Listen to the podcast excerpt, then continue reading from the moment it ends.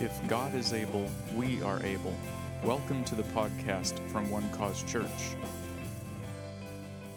It's good to be here. Praise the Lord. All right, we're going to get right into the Word today, and uh, I've got just a, I just brought two, actually three things to to offer you to maybe make more of the time. You know, tonight we can cover one subject. Uh, but through CDs and other things, we can cover multiple subjects, and it's a it's a great thing that God has blessed us with. Amen.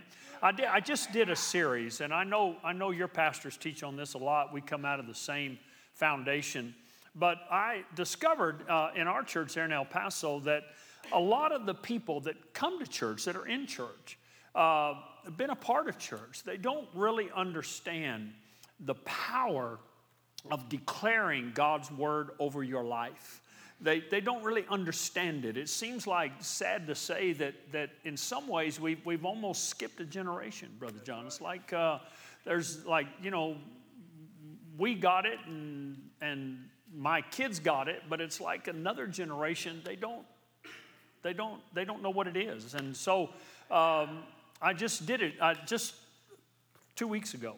I did this teaching. It's called Declaration Speak What God Has Spoken. And I really break it down and really uh, expand it out and really show you the reason why and the value and the power of what happens. You know, there's an amazing verse of scripture in the book of Philemon. Uh, it's one chapter, verse 6 says that your faith, your faith, listen, becomes effectual now, you know, if, if you're going to walk by faith and live by faith and build your life on faith, don't you want it to be effective? Yeah. yeah. Amen. I mean, what, what good is it to have faith if it's not effective? Right? It said, your faith becomes effectual, listen, by the acknowledging of every good thing that is in you in Christ Jesus. And the word acknowledge there literally means to say yes to. Well, now I've just taught you the whole thing. There's no reason for you to buy it. All right, so there we go. All right, so it's just two CDs, but really powerful. All right, so maybe you think about that. All right, it's one of the great, great truths of Christianity the power of declaring God's word. And then uh, back at, at Easter time, we, uh, we embraced a whole campaign. I actually have mine on tonight, and it's called The Cross Equals Love. And uh, we put this all over our city. And uh, culminating on Easter weekend, we erected 175 six foot crosses on our property. So that when uh, on Thursday night, so when people were driving to work on Good Friday and they looked down, they saw 175 crosses looking at them uh, off the freeway. And uh, it went all over town. We had bumper stickers done, we everything. But the thing that's lasted is this wristband. And uh, I wear mine every day. I wear it all over the world. I have people stop me. I have flight attendants ask me if they can get them. I have uh, people ask me what it means. And I find people looking at them all the time. And it really is an incredible thought. And here's why it almost seems too simple. But you know, a lot of people do not look at the cross for what it is, which is the greatest act of love in the history of the human race. And sad to say, a very small part, but very vocal part of Christianity has taken the cross out into society as some type of misshapen club and beat people over the head with it. And that was never God's intention. And I wear it every day to speak to others, but to speak to myself too. And so I brought some with me. All right, maybe you might like to have one yourself. And uh, I, I, think they're only, I don't know what they are. They're, I'm not going to say how much they are. They're pretty cheap. All right, so check it out. And then tonight, uh, I'm going to be teaching you uh, a part of this series, and this is a big series, all right? And uh, it's called Alpha and Omega.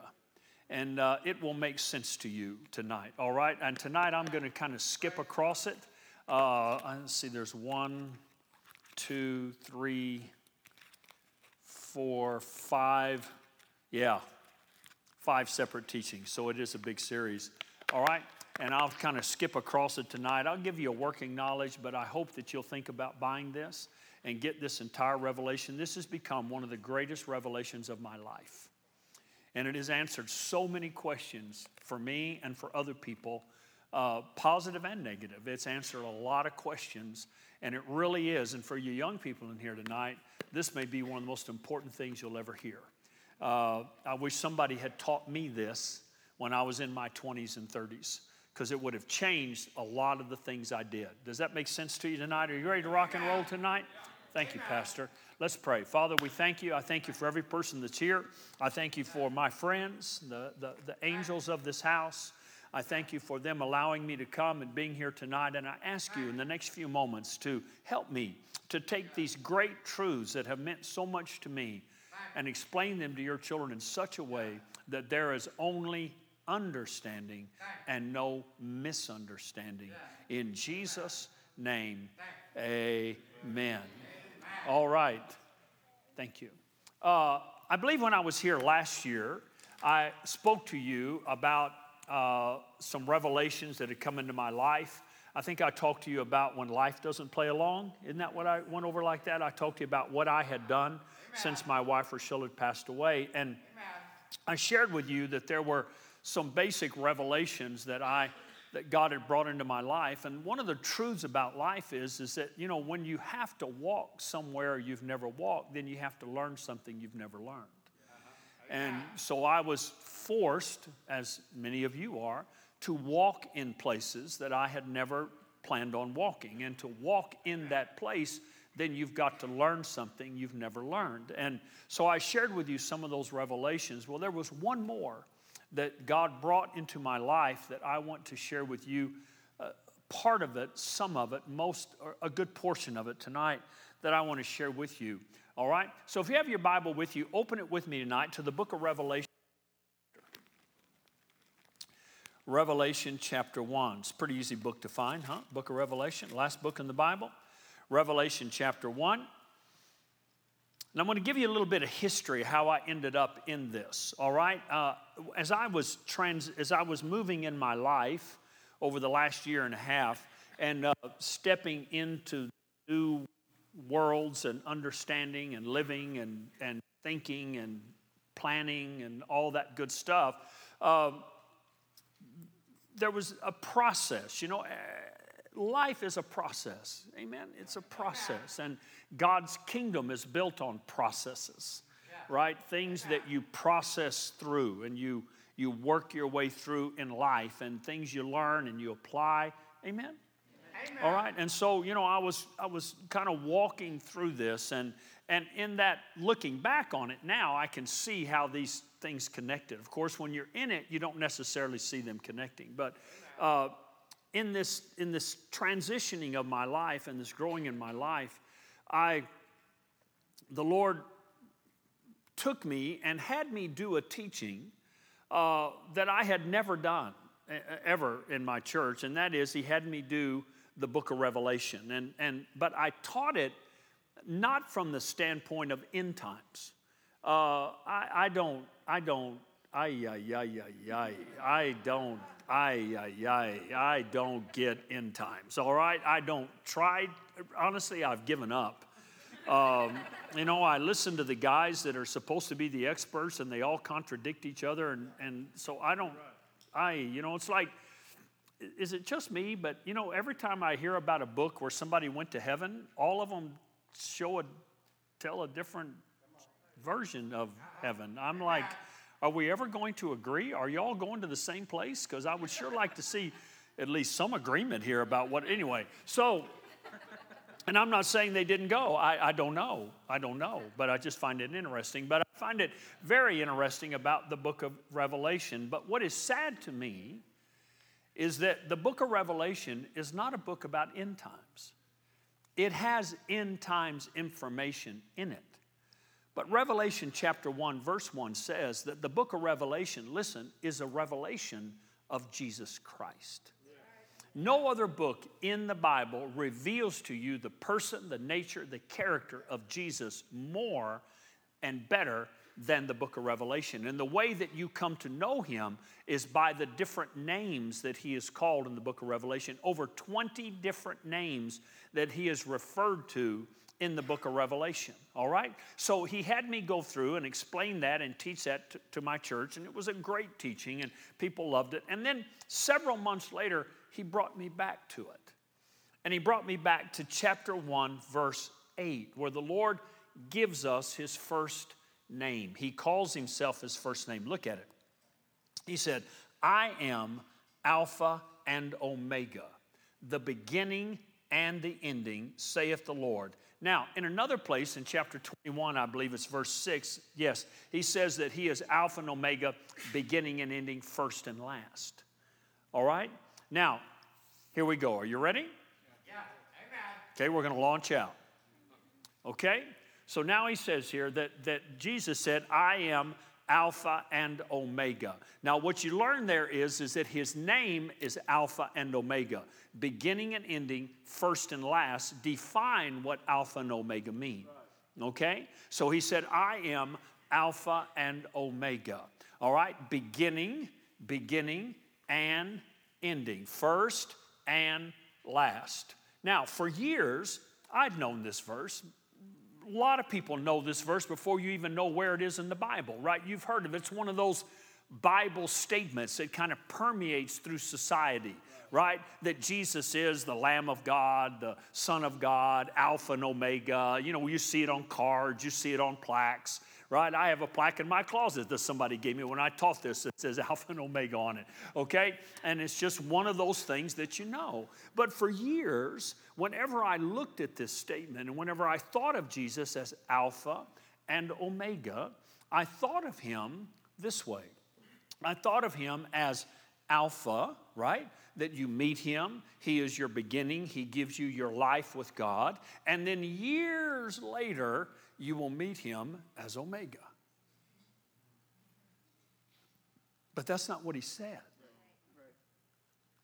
See, he didn't say, I am Alpha and someday I will be Omega. Now, watch, listen carefully to me. All right? Pay close attention. Okay? So he said, I am, present verb tense. I am Alpha and Omega. So what I began to see is, is that Jesus is not Alpha, and then sometime he will be Omega. He's not beginning and then ending.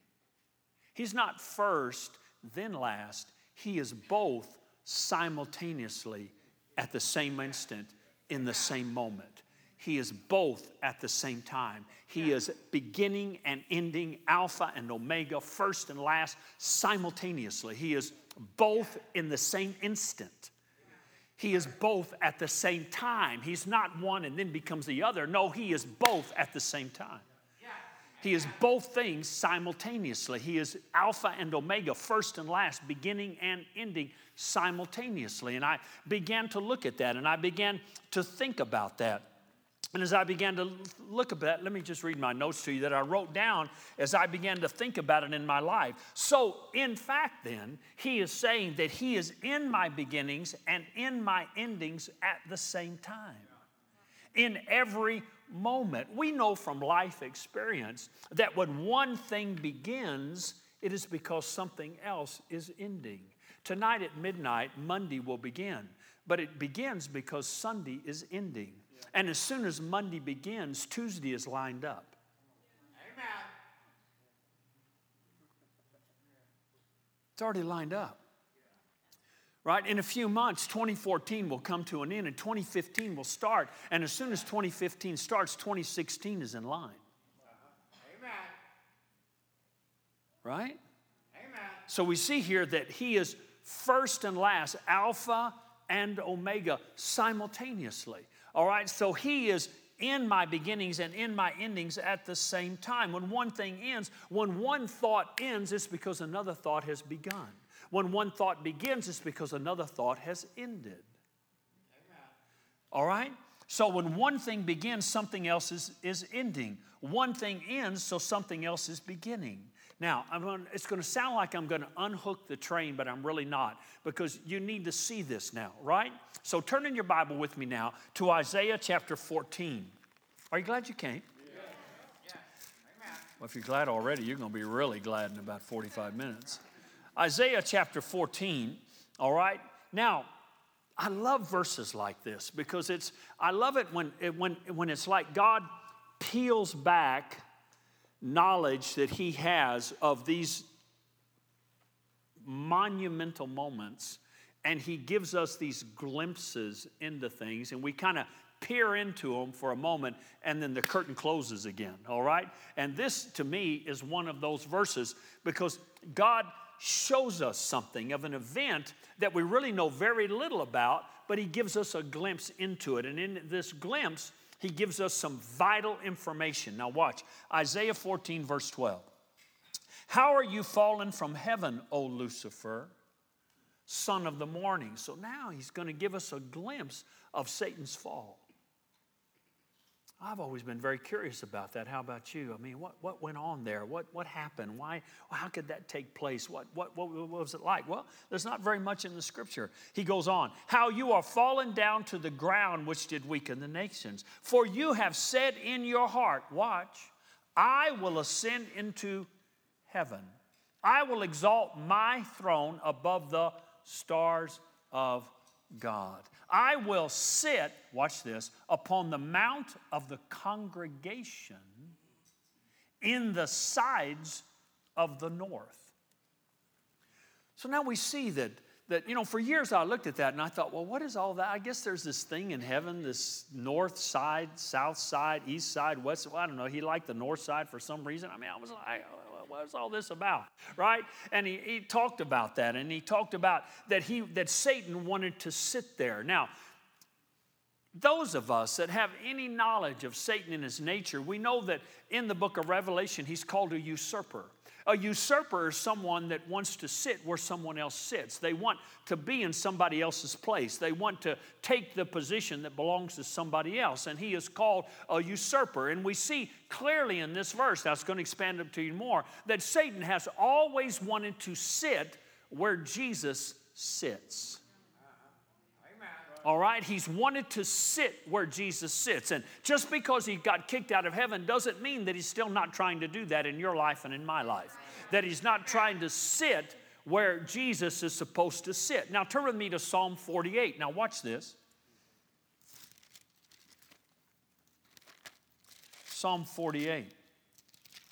You know, one verse doesn't contain all the information you need on a subject, right? You got to have other verses right? And you tie those verses together, and then you get the information you need. So we're going to tie something here. Look at verse 1. Great is the Lord. The word Lord there's the Hebrew word Yahweh, which is the same name for Jesus, right? Redeemer, deliverer, Savior, right? So great is the Lord and greatly to be praised in the city of our God, in the mountain, mountain of his holiness. Watch, beautiful for situation. The joy of the whole earth is Mount Zion on the sides of the north. Now we know from the book of Hebrews that Hebrews tells us that in the Old Testament, the church was referred to as Mount Zion. So here we see now that Mount Zion is that place that is called the sides of the north. So, what did Satan want?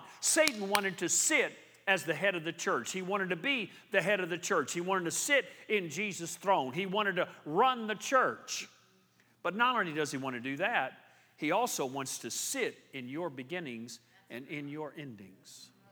And what I had to be careful of, what I began to see was, is that because of what had happened, you know, in my life with Rochelle, I had to be very careful because Satan was going to come and try to sit in my omega.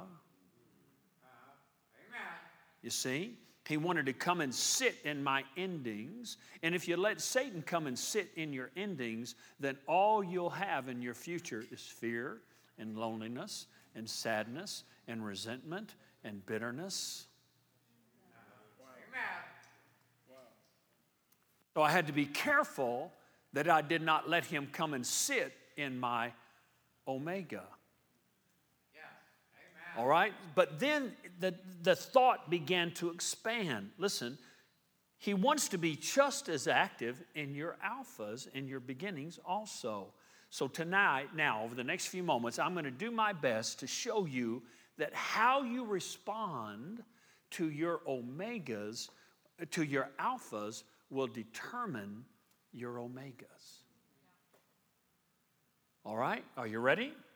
Let's begin to build this. Okay, I'm going to quote a lot of verses to you. You can go home and look them up. Okay, if we take time, we will be here till 9:30 or 10. Okay, so uh, as I began to look at this, now this, this if I know Brother John, your, your pastor can explain this to you, and they probably have. But let me just remind you tonight the way you build truth is by following words and how they appear, and you follow them through Scripture, right? And you begin to build that, and you, you start here and you follow the threads. Make sense to you? Right? You follow the threads, right? Like there's a consistent thread that begins in Genesis, the third chapter, right? Genesis 3, Adam and Eve fall, and God begins a consistent thread. And that thread, called the thread of redemption, runs through every book of the Bible until the last amen in the book of Revelation.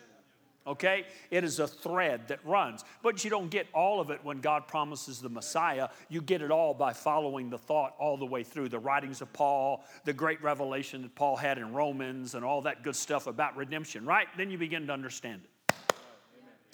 Okay? So I began to think about this, right? So Jesus is Alpha and Omega simultaneously. He is beginning and ending simultaneously. In the same instant, He is both. Now, that's, to be honest with you, there's thoughts there that are way above my pay scale. How many of you are used to that with things of God, right? I mean, some, some of the things He says about Himself, you just go, yeah, okay, amen.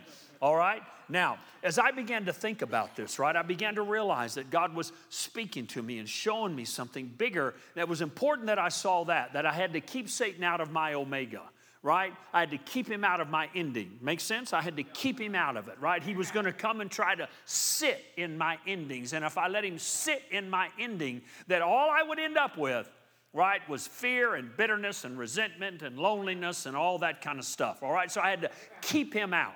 I had to let Jesus sit in my omega. Okay? But then I began to think about it, right? And there's a famous verse of scripture. I know your pastors have taught it to you. It's a famous verse of scripture, Isaiah chapter 46, verse 9 and 10. I'll quote it to you. Listen, God speaking of himself, listen to this. He said, I am the Lord, I am the Redeemer, I am Yahweh, I am Jesus. Listen, declaring the end from the beginning. Declaring the end from the beginning. Now, the first thought that pops in my mind is how can he do that? Why? Because he is beginning and ending simultaneously. He is both at the same instant, right? So when God, listen to me now, when Jesus begins something, he begins it because he knows the end that he wants. He doesn't begin something like we do and say, Well, we're not sure how this will end up, but let's go out and try it.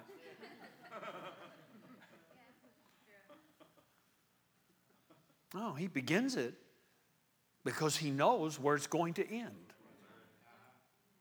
He is both at the same time. Are you with me so far? Right?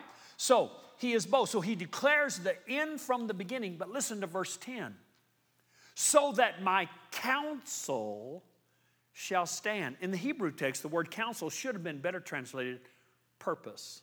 So that my purpose shall stand. The dictionary defines purpose as God's design, God's plan, God's will. So God's design, God's plan, God's will. Listen to it again. So God declares the end from the beginning so that his plan shall stand or come to pass. And then interesting, the Romans, the 8th chapter, verse 28 says that we are called according to God's purpose. The purpose that he declares from the beginning, he declares the end of that purpose from the beginning. How can he do that? Because he is Alpha and Omega, beginning and ending at the same moment. He is both things at the same time. Now let's build. Are you ready? One of the most famous, favorite verses of my life and Rochelle's life, and we stood on this and we have believed this and we have practiced this verse and we have believed in this verse all of our lives together, all of our Christian life together, is uh, Zechariah chapter 4, verse 10, that says, Listen, despise not the day of small beginnings. Despise not the day, despise not, the word despise means uh, do not hold in contempt or disrespect. Your day of small beginnings. Now, if you don't get anything else out of what I'm teaching tonight, please get this, right? And you and you got to understand this, right? You got to understand this. I can't tell you why he's this way. I just know he's this way. But for some reason, God is in love with small beginnings. I don't get it. It's not how I would run the kingdom if he put me in charge. All right? But he is in love with small beginnings. Let, me just give you a couple verses, right? Mark the fourth chapter, Jesus said, So is the kingdom of God. As if a man, so that's the kingdom we live in, right? As if a man should cast a grain of mustard seed into the soil.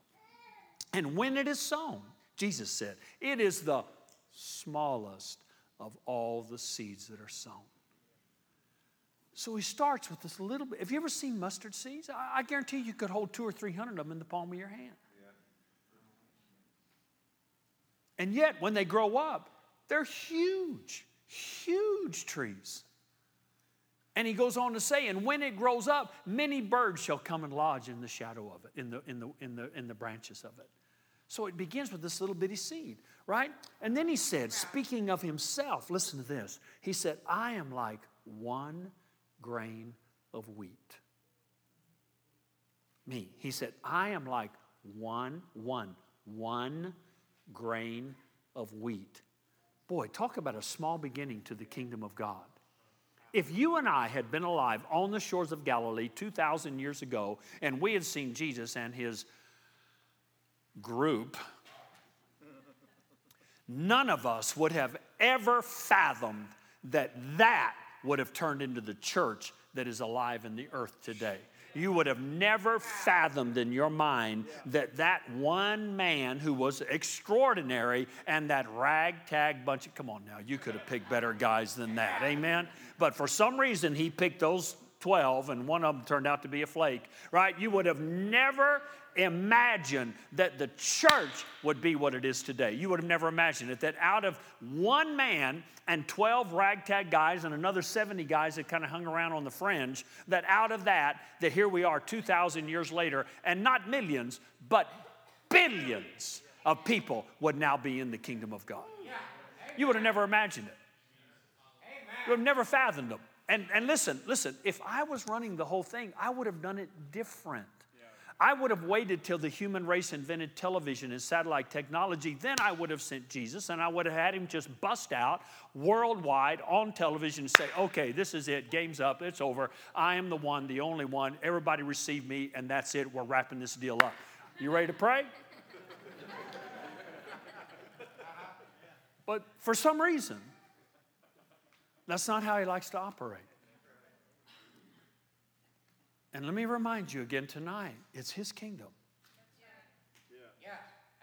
It's his kingdom. It's not my kingdom. It's not your kingdom. It's his kingdom. It's going to operate the way he wants it to operate. So, back to the point. He said, Despise not the day of small beginnings. Now, what have we learned so far? That Jesus is in your beginnings, listen, and already knows where this beginning is supposed to end.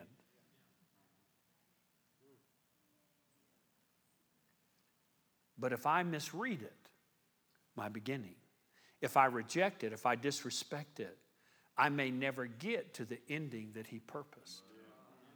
All right, now watch. This may be the most important thing I've said to you so far.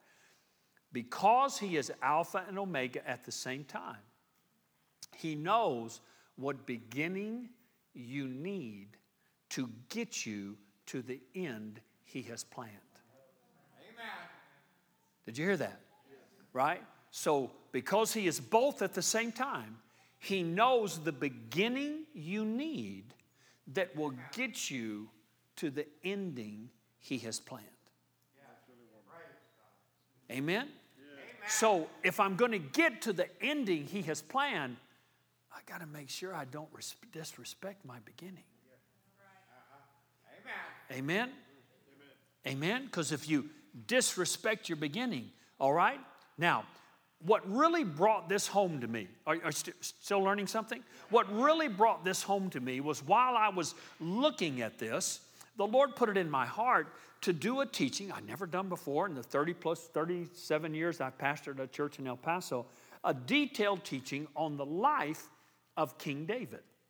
Now, like all Bible teachers, I talked about David. I'd looked at David. You know, I'd used David as an illustration of, of the good, the bad, and the ugly of humans. All right? And, uh, and you know, uh, yeah, okay. So, anyway, uh, I, I, I, and so I began to look at this. Well, if you're going to do teaching on the life of King David, at some point, there's two things you're going to study. One, you're going to study him with Bathsheba. Two, you're going to study him and Goliath. All right? I can't say I got a lot out of the Bathsheba's teaching. New, I'd already knew pretty much all of that. Just don't. No matter how much you want to, just don't. Don't tell me you can't help yourself. Keep your pants on. You're going to be better off. Amen. All right? Don't be looking where you're not supposed to be looking, and don't be touching what you're not supposed to be touching. Amen. Pretty simple. Not doesn't have to be a rocket scientist. Pretty easy to figure out. Don't even need the Bible to teach me that. All I got to do is just look around at the idiots around me who have screwed up their lives. Amen.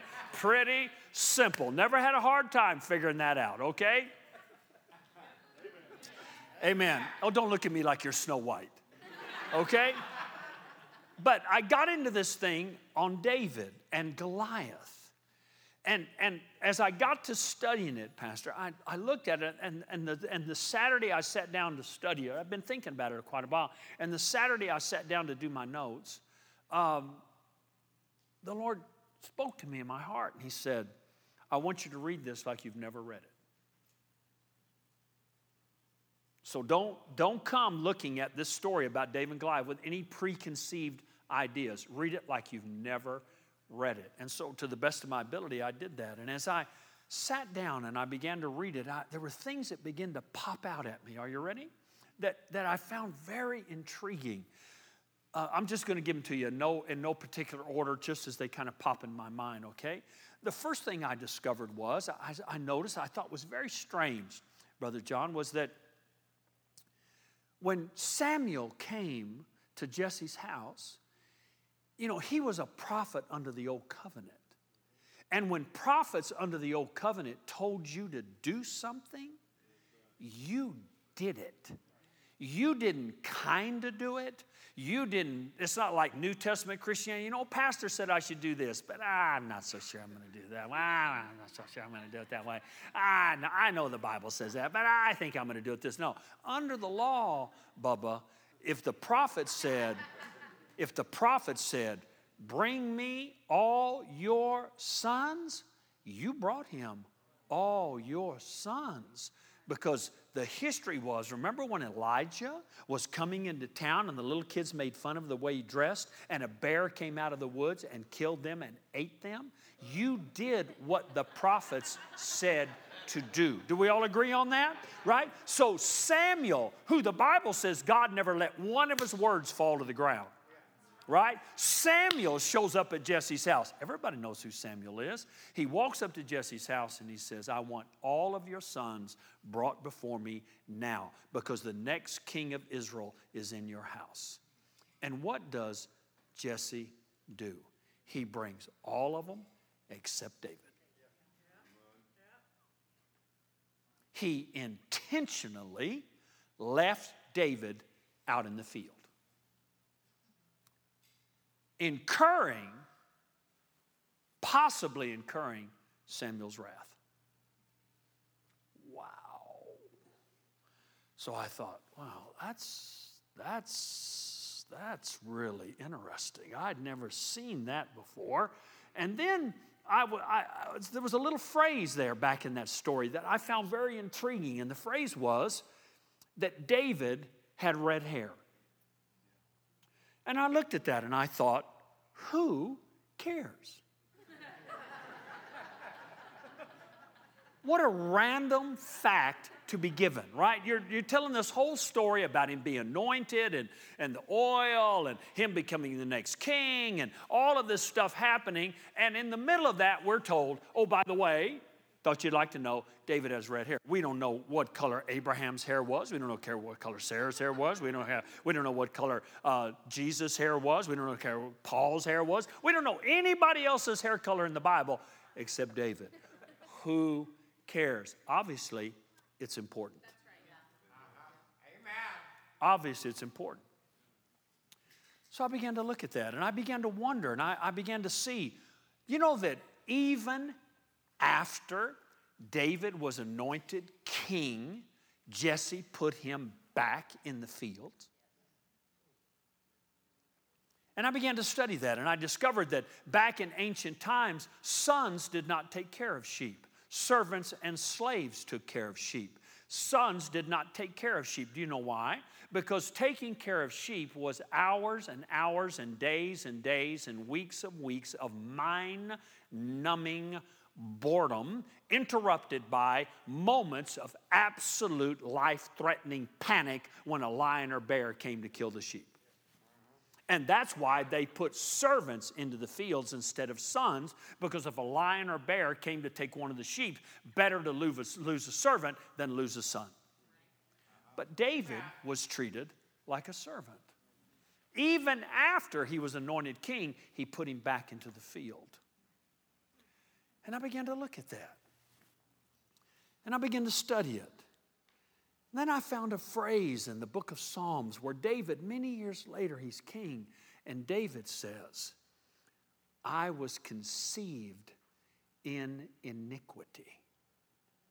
And I looked at that and I thought, well, you know, as far as I can tell in the Bible, normal sexual relations between a husband and wife is never called iniquity.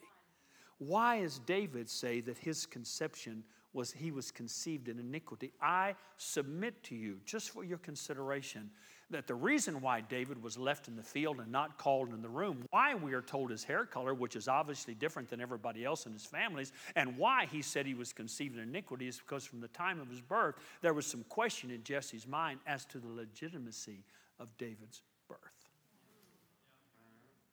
And that's why he was not treated as a son. And that's why in 1 Samuel 17, when he shows up at the battle in the valley of Elah, the battle between Israel and the Philistines, his brothers do not look at him. Go home and read it tonight. His brothers do not look at him and say, How's dad? How's the farm? How's that? Nothing. They look at him and they say to him, What are you doing here? We know the iniquity of your life.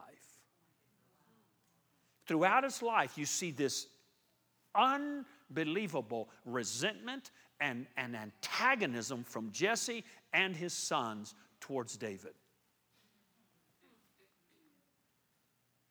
Isn't that interesting? So David gets put into the sheepfold, and I began to study and I began to look at it, and I discovered that years later, when David is king of all of the united Israel, and he decides in his heart one night to build God a house. Remember that story? And he says, I'm going to build God a house, and God reveals a great truth to us, and that is when you build God a house, then God will build your house. Amen. One of the great promises of the Bible. Amen. One of the great promises of the Bible, right? And so, and so he says, I'm going to build a house. And God's response to David that night when he said, I'm going to build God a house was, God said, of all the things he could say to David, I found this very interesting. He said, I was with you in the sheepfold. Now, that was not a real pleasant time in David's life, but God said, I was with you in the sheepfold. Now, watch this because it's going to get really good. What are, are, you glad you came so far right? So what what became very interesting to me is that david walks into the valley of elah and you know the story right? Three times a day goliath this anywhere from 12 to 14 tall guy foot, foot, foot tall guy weighed anywhere between four and 600 pounds. Okay shaquille o'neal was 7'2 350 this guy made shaquille look undernourished okay he was gigantic okay, 10 to 12 feet tall. Okay, in case you're wondering right that, the, the, the, the bottom of a basketball rim is 10 feet tall. His head would have been above the rim. Okay, four to 600 pounds. He threw a spear, threw a spear that weighed 200 pounds. Threw it, could throw it. This is a bad boy. Okay? He had been, by Saul's, by King Saul's admission, he had been a professional mercenary longer than David had been alive. And David walks into that valley and sees him and hears of the reward that will be given to the man that will kill him. Number one, his family will go free from taxes. David says, Wow, this is a great way for me to get finally get into the good graces of my dad. Number two, you get the king's beautiful daughter. Good way for me. who never had a chance because my brothers are going to beat me to everybody. Okay? So he says, now listen, this is what's intriguing. He looks at Goliath and he says, I will kill him, listen, just like I killed the lion and the bear. See, I think for the first time in David's life, now watch, it's going to get really good now. I believe David began to connect the dots. And David realized that all of those hours that he spent in the field, learning how to be a slinger, not swinger, slinger, right? And that is an actual Bible term. In the book of Judges, there is a part of a tribe that is referred to as slingers. And they said that they could sling their rocks within a hair's breadth. I did some research on this. I became very intrigued by this, and I discovered that in ancient times, there are paintings in medieval times of slingers knocking birds out of the air mid flight. They were that accurate. They could launch their rock, and if from anywhere to 100 to 200 yards away, they could hit within a hair's breadth. The fact of the matter is, is that if a slinger aimed at you, you did not know it, but you were a dead man walking. You were dead a rock comes out, when they twirl that rock, it, it does six to seven revolutions per second. And when that rock comes out of that sling, it hits its target with the same velocity as a bullet out of a medium sized handgun. The reality is, you could not dodge it, you could not get away from it, you were a dead man.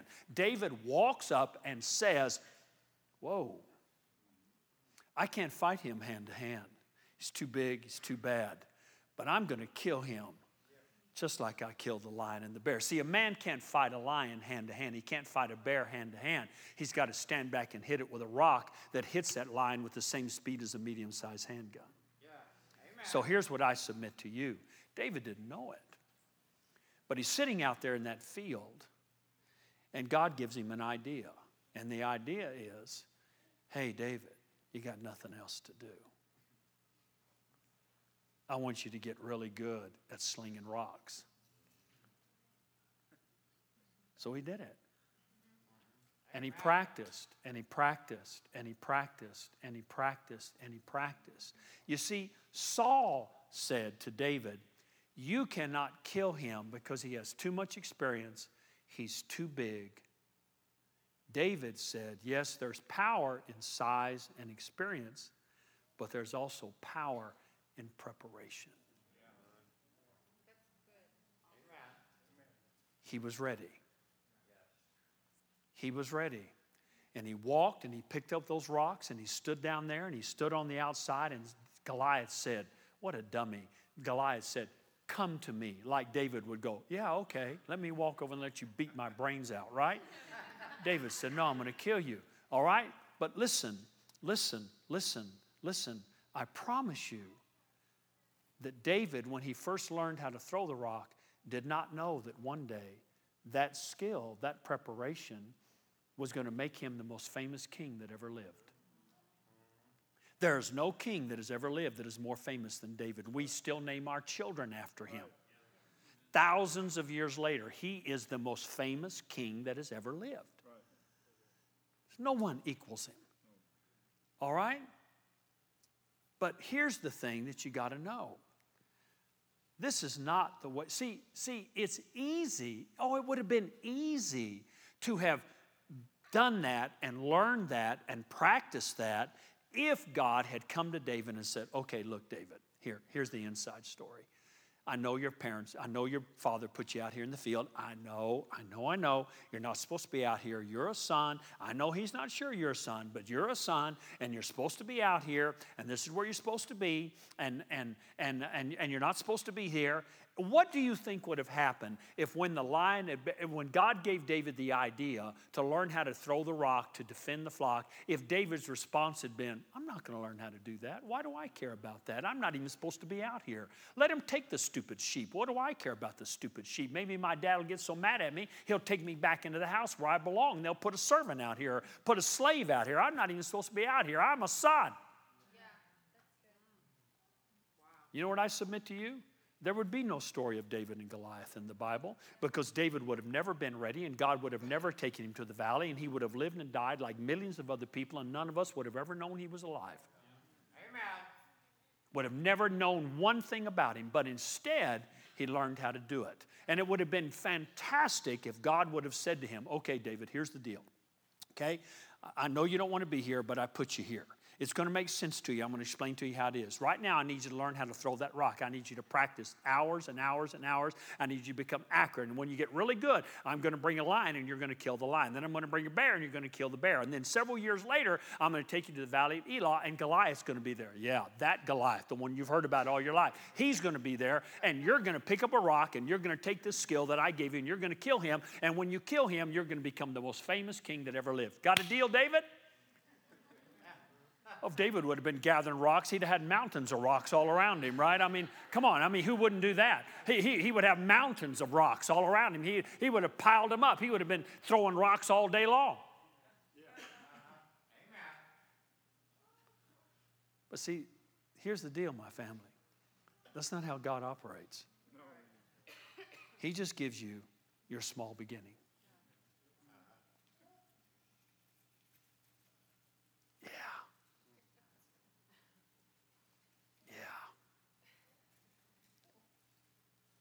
And you can't despise it. Now, not everything that begins in your life is a Jesus Alpha, and not everything that ends in your life is a Jesus Omega. But a lot of times in life, you can't tell. So you got to be careful with all of them. You can't despise those days of small beginnings. Am I making sense to you tonight? Now, I got to bring this home, all right? I've got all kinds of detail I could go in, but let's just bring it home. Are you ready for the hot fudge on the ice cream? Go with me to Matthew chapter 25. Let's just jump into it. Come on now. Enough of this chips and salsa. Let's get to the ribeye. Have you got Matthew 25? Watch. Verse 14. Jesus speaking, for the kingdom of heaven is as. So, this is how the kingdom operates. And I remind you, it is a kingdom. The, diction, the Bible dictionary defines the word kingdom as a royal domain. The kingdom of heaven is not a democracy. God is not operated by public opinion polls. He doesn't care what I think or what you think. I've got a bet. I already told you my plan. I already told you how I would have brought Jesus. He didn't ask me. All right? So is the kingdom of heaven. Is a man traveling into a far country who called, we're called. Are we not called? We are called how? According to his purpose. Who called his own servants. Are we does he own us? Have we been bought with a price? Come on, talk to me. Have we been bought with a price? Amen. So we are his servants, right? He called his own servants and delivered unto them, delivered unto them his goods.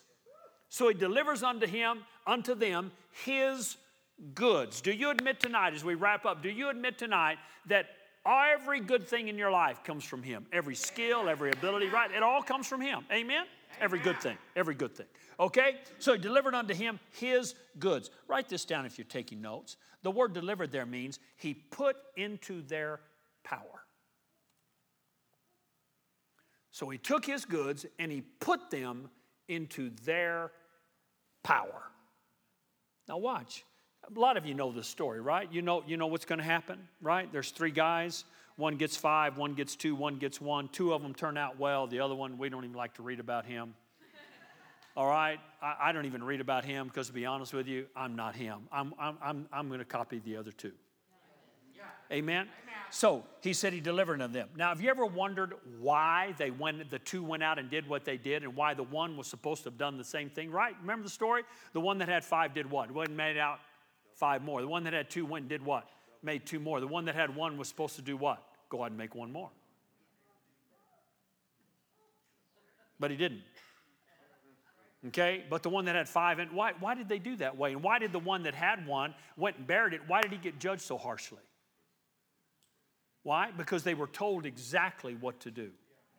They did what they did because they were instructed to do that. They didn't just sit down and say, Well, I got five talents.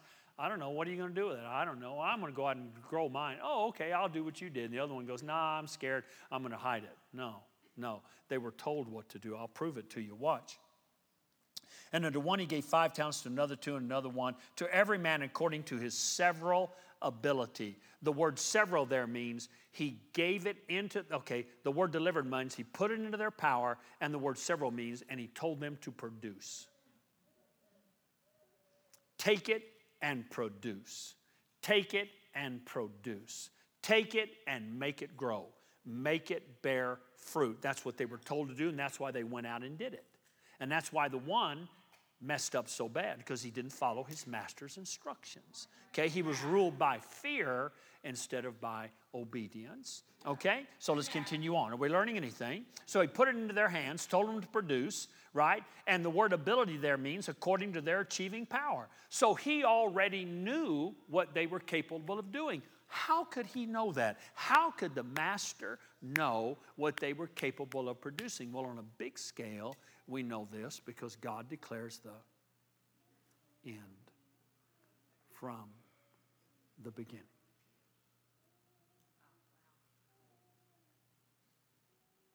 Right? In Jeremiah, in the Message Bible, Jeremiah 1, 4, and 5, listen to this. Talk about Alpha and Omega at the extreme ends. Listen to this. Before I shaped you in the womb, boy, that would be Alpha. I knew all about you. Before you saw the light of day, I had holy purposes for you. So before Alpha, I had Omega. Oh my goodness. All right? Wow, incredible.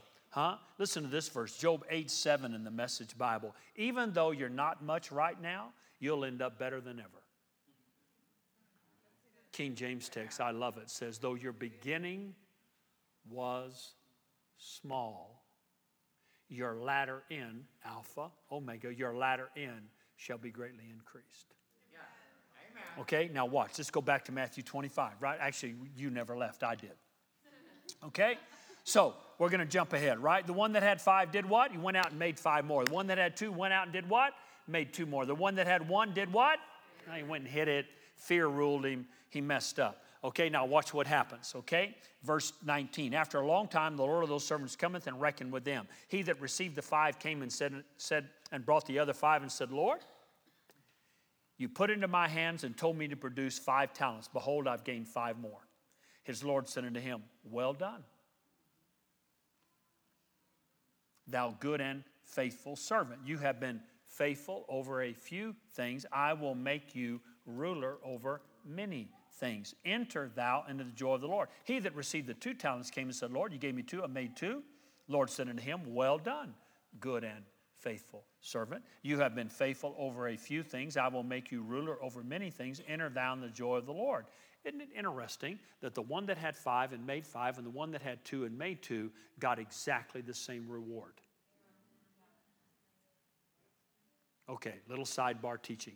Can I keep you about 15 more minutes? Are we cool with that? 15 at the most. Are, can you handle about 15 more minutes? All right? Little sidebar teaching here, right? You know what this verse, you know what that teaches me right there? Charles, you don't need to be concerned about what God gives other people to do. You need just take care of what God gives you to do. You don't need to worry about what other people are doing. I tell you, that bugged me for a long time. It bugged me for a long time. I mean, it did. I, I, I used to have, I used to have a, a, there was a thing between me and the Lord over this because I would, I would like, I'm just going to be honest with you. He knows it, and we've had long conversations. So I might as well tell you the whole truth, even though it doesn't look good on me, right? I mean, I got over it. But for a long time, I had a problem. One of the problems I used to have was, and I would say to him, You know, Lord, I don't understand why, why you gave Dr. Cho the biggest church in the world. I, I don't understand it. I don't understand it. I don't understand it. First of all, none of us can understand him. You should have picked an English speaking guy. And yes, he speaks English, but his accent is so strong you can hardly understand him. You can be sitting here talking to him and you can hardly understand him. Plus, if we want to go learn from him, we got to fly clear around the world, all the way to Korea. Third world country. No, no, Lord, no, Lord, Lord. You should have put it in the United States and you should have put it in El Paso. I'm just saying. And it used to bug me. Well, there were other things that went along with that that bugged me too. All right? And then one day I finally just had to settle. And what I settled on was you know what? You don't need to worry if you're a five talent guy or a two talent guy or a one talent guy. Just be glad you got a talent. Just be glad God put something in your hand and make it grow. Don't worry about everybody else. Make it grow. Make it produce. Because you don't want to be the guy that got the one. You know, the guy that got the five could have done the same thing. But he didn't. Okay, let's continue on. All right, back to the point. Did you notice that both the guys got the same reward? Jesus didn't look at the one that had two and say, hey, wait a minute, wait a minute, wait a minute. Why didn't you make five? This guy over here made five. Now, I gave you two, but, you know, why didn't you make five? He made five.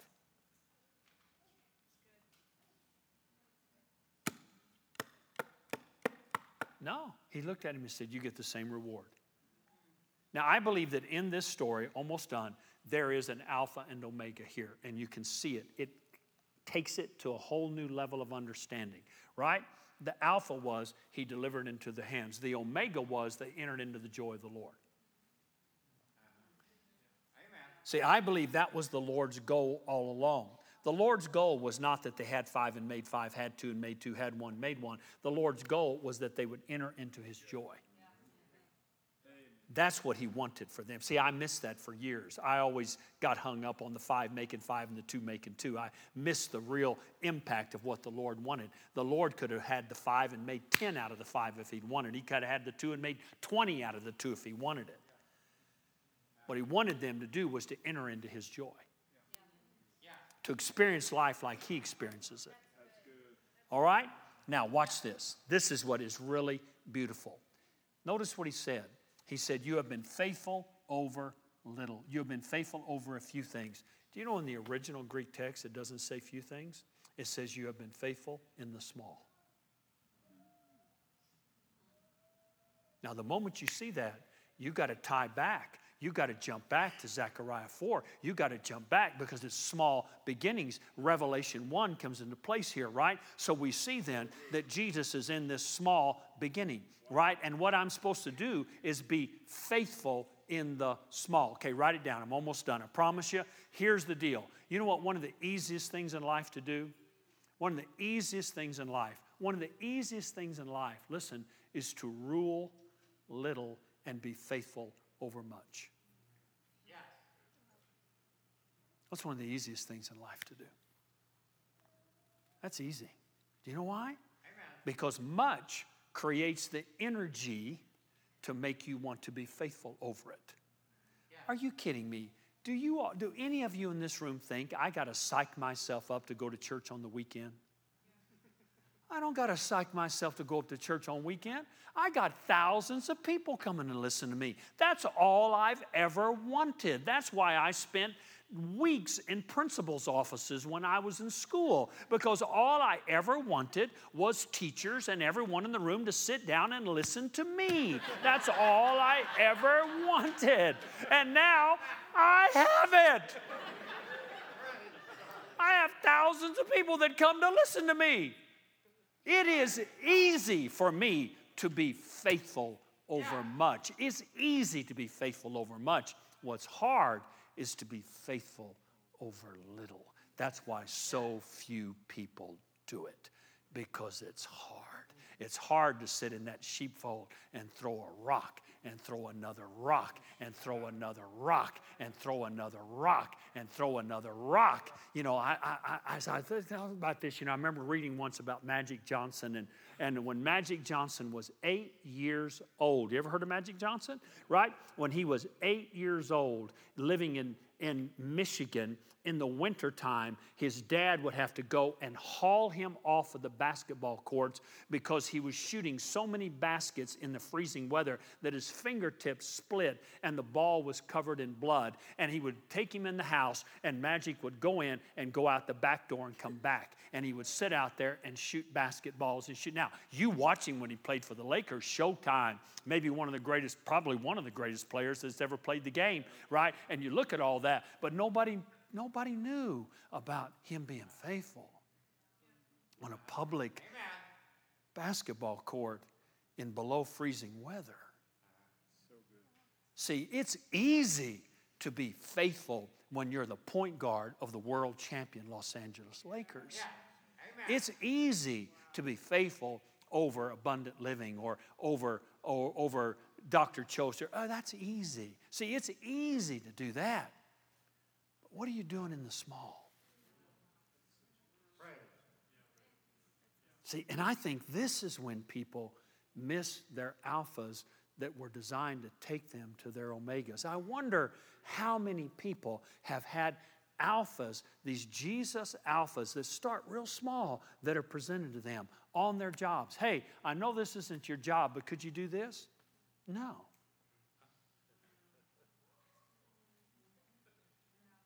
Okay. Hmm? Oh, well, it's not my job. I'm not paid for that. I know. But what if that was that moment that God had created for you to be faithful over something little that is going to make you a ruler? See, that word ruler there means Jesus said, I will make you somebody. I will make you somebody. Now, I can either make me somebody or let him make me somebody. I'd rather let him make me somebody because I'd rather have him on the side. Okay, now watch this. Uh, is this making sense to you, right? So you become faithful in the small. The word make means cause to stand. I will cause you to stand for a long time in my enjoyment. So look at this faithful over little equals long time enjoyment.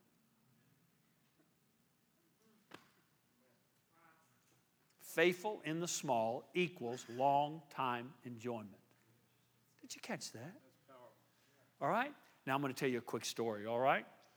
Uh, last Christmas, my incredible kids bought me tickets to go see the Eagles rock and roll band on their last tour. It's the third time I've seen them, right? If anybody's got tickets, we'll go tonight. If you got tickets, I'll go tonight.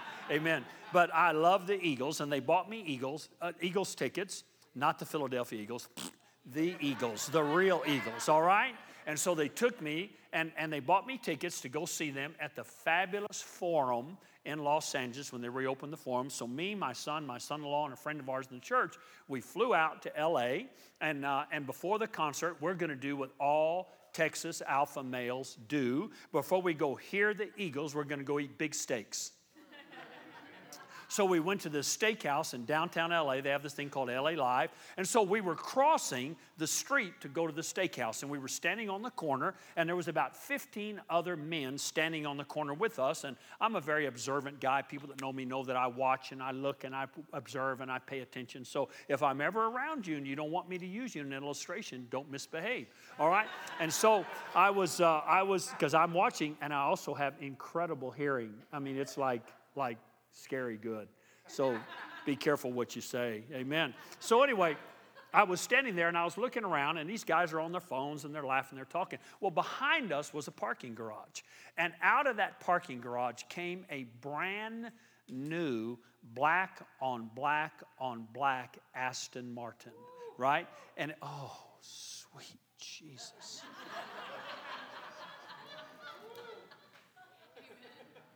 I'm telling you, I just feel better waking up in the morning knowing cars like that are in the earth. It just makes me feel better. I don't have one, but oh my Lord.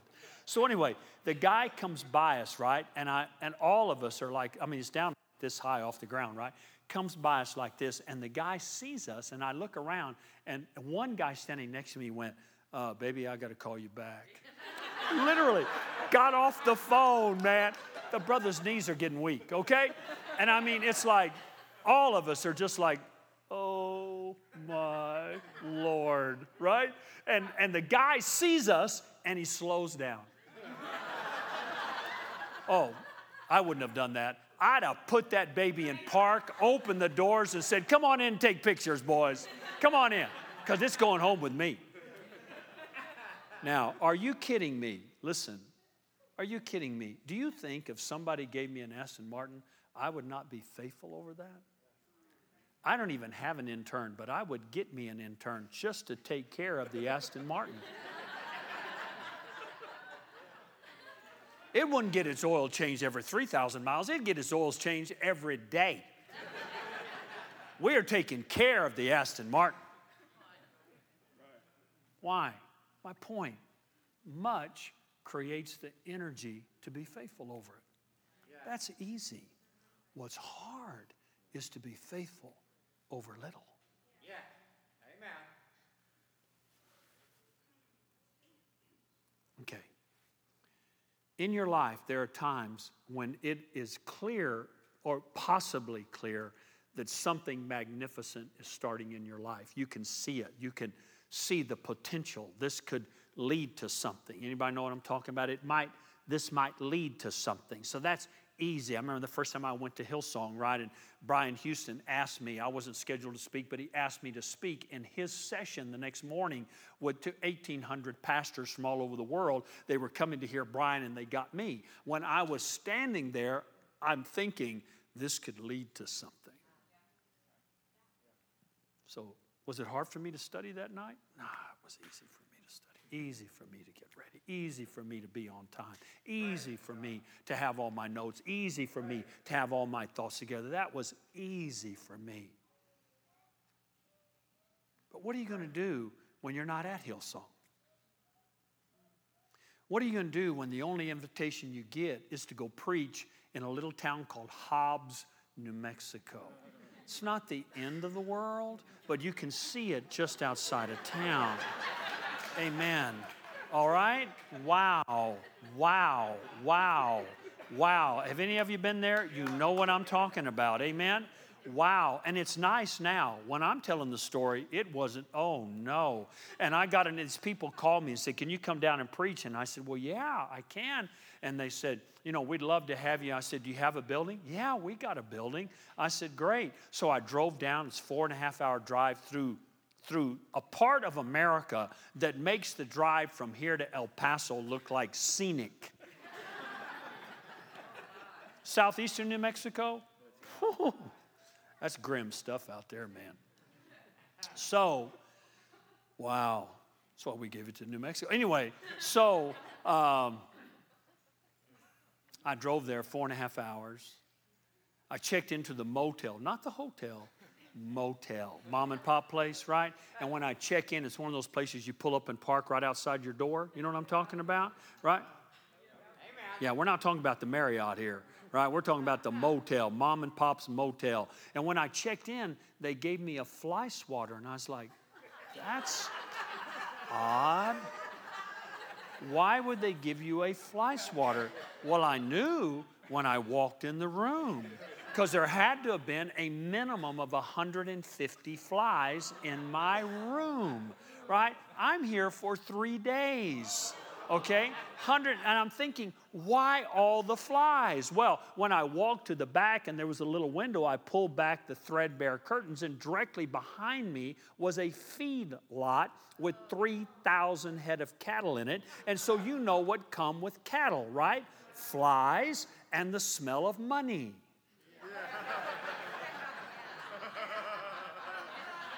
And I'm thinking, what am I doing here? When God called me to preach, this is not what I imagined. I imagined me and Copeland in the jet flying around the world.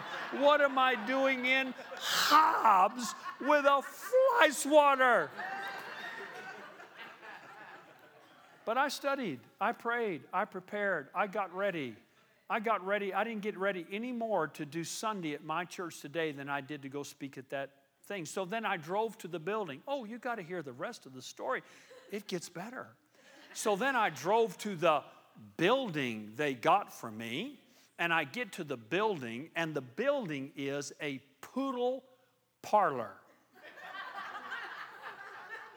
Do you know what a poodle parlor is? That's where people take their little poodles and they get them cut and washed and fluffed and their little toenails painted and the little ribbons put behind their cute little ears and and and and, and some of you listen yeah, it may be okay with you but that's kind of hard for a texas alpha male to be preaching in a poodle parlor. I'm okay if it's a Rottweiler parlor or a German Shepherd parlor or a Doberman Pinscher parlor or even a Labrador Retriever parlor, but not a poodle parlor. And while I'm preaching, you can smell the little cheap perfume and the little dogs that are, that are being kept overnight are going yip, yip, yip, yip, yip, yip, yip.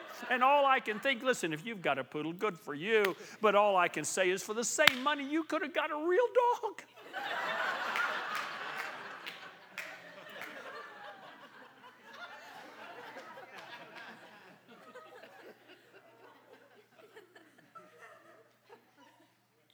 But I treated it, honestly, God knows, I treated it as if I was speaking at Hillsong. I, there wasn't even a Hillsong back then. But I treated it with the same respect that I'll treat tomorrow morning when I speak at Christ for the Nations. I treated it with the same respect. Little did I know that sitting out in that crowd of 12 people was a son and his wife of a car dealership who lived in El Paso. And little did I that about six months later they would call me and they would say, We watched you in Hobbs. We'd never seen anybody so faithful over what they did. And we're introducing you to our parents that live in El Paso. And they took me to introduce me. And that family, for the next five years, gave Rochelle and I a brand new car every 3,000 miles, gave us $10,000 a month for five years into our church, which revolutionized our church gave it, let me use their private plane. I could use it when their sons couldn't. I got to put my schedule done over the sons, and all of that was given to me because I was. See, you never know. You never know. You don't know. So you got to take care of those small beginnings on your job, in your relationship with your wife, your husband, your kids you got to take care of those small, tender moments when you just don't know what God is going to do with it. And I got to stop. I hope you learned something tonight. Would you stand your feet with me, please?